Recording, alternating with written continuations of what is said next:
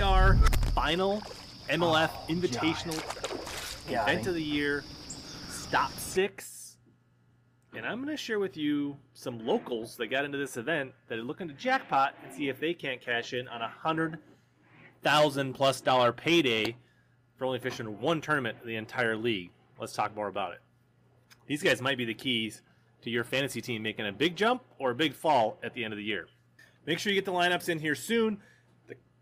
Event starts the morning of July 25th, Tuesday. So this is a Tuesday, Wednesday, Thursday tournament on the river, which should be awesome. They should cut down boat traffic, things like that, and should make for a really solid event. We're going to have stable, hot weather coming up for this event.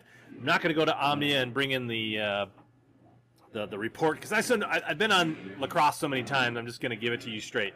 There are going to be definitely smallmouth and largemouth in play.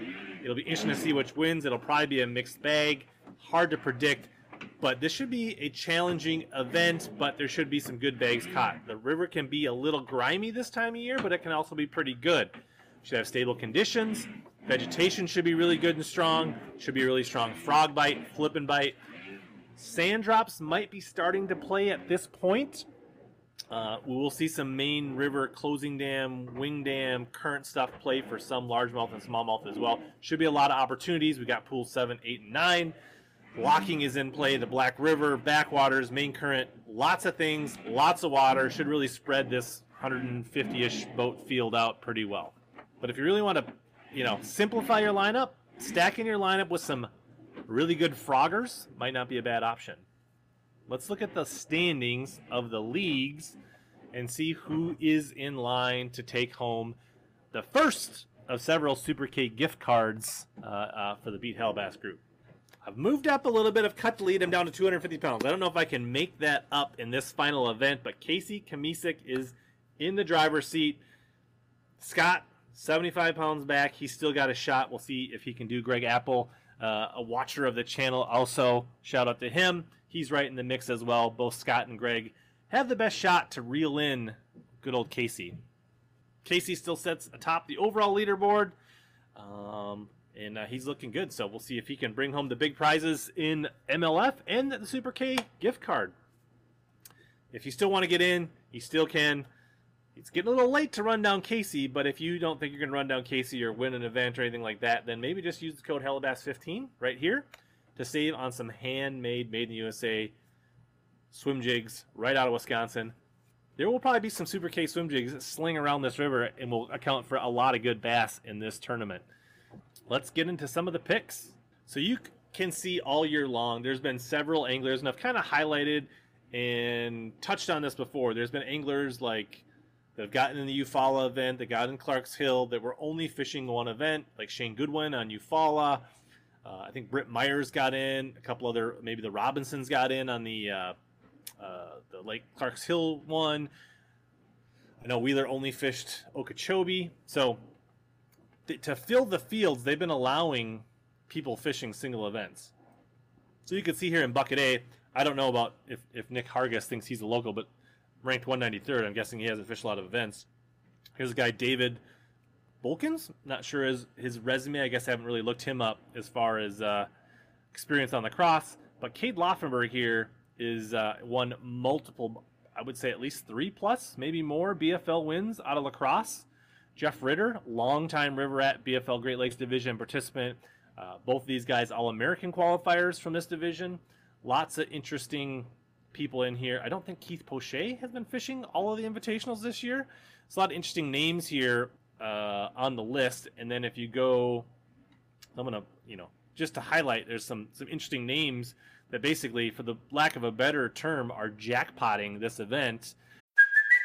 It's Kaley Cuoco for Priceline. Ready to go to your happy place for a happy price? Well, why didn't you say so? Just download the Priceline app right now and save up to 60% on hotels. So, whether it's Cousin Kevin's Kazoo concert in Kansas City, go Kevin, or Becky's Bachelorette Bash in Bermuda, you never have to miss a trip ever again. So, download the Priceline app today. Your savings are waiting. Go to your happy place for a happy price. Go to your happy price, Priceline. Looking to come away with $150 $15,000 if they have the uh, the Phoenix bonus. And if we jump over to Group B, Also, some familiar names Mike Brigham, probably the most prolific, probably won more money out of the La Crosse pool than anybody. Kevin Rue, a buddy of mine, a guy I've fished team tournaments with down there. Uh, I stay at his house typically when I go down there. Uh, he has got some BFL wins, made the All American, done very well out of this pool. Nick Trim, a local down there. Uh, so lots of interesting names here fishing this event, only this event. So my group A, I'm going to take Michael Neal. He's done pretty well here in the past. He did well in the, the title championship was a similar time of year, the one that just two years ago they had the title championship out of August. It was won on kind of a closing dam situation, backwater. But uh, Michael Neal had a good event there. Jim Moynagh had a pretty good event. Tom Monsoor fishing the Invitationals, a legend out of La Crosse. Hard to pass him up. Keith Poche, I'm his small boat with the low water could get him into some frogfish, some flipping fish that could be really good. He could show out really big in this tournament. And then I can't pass up Cade. Uh, I would say he's one of the top locals for sure in this tournament. And I know he's been putting in his homework up to the cutoff and putting in a lot of practice on adjacent pools, honing his craft, testing things.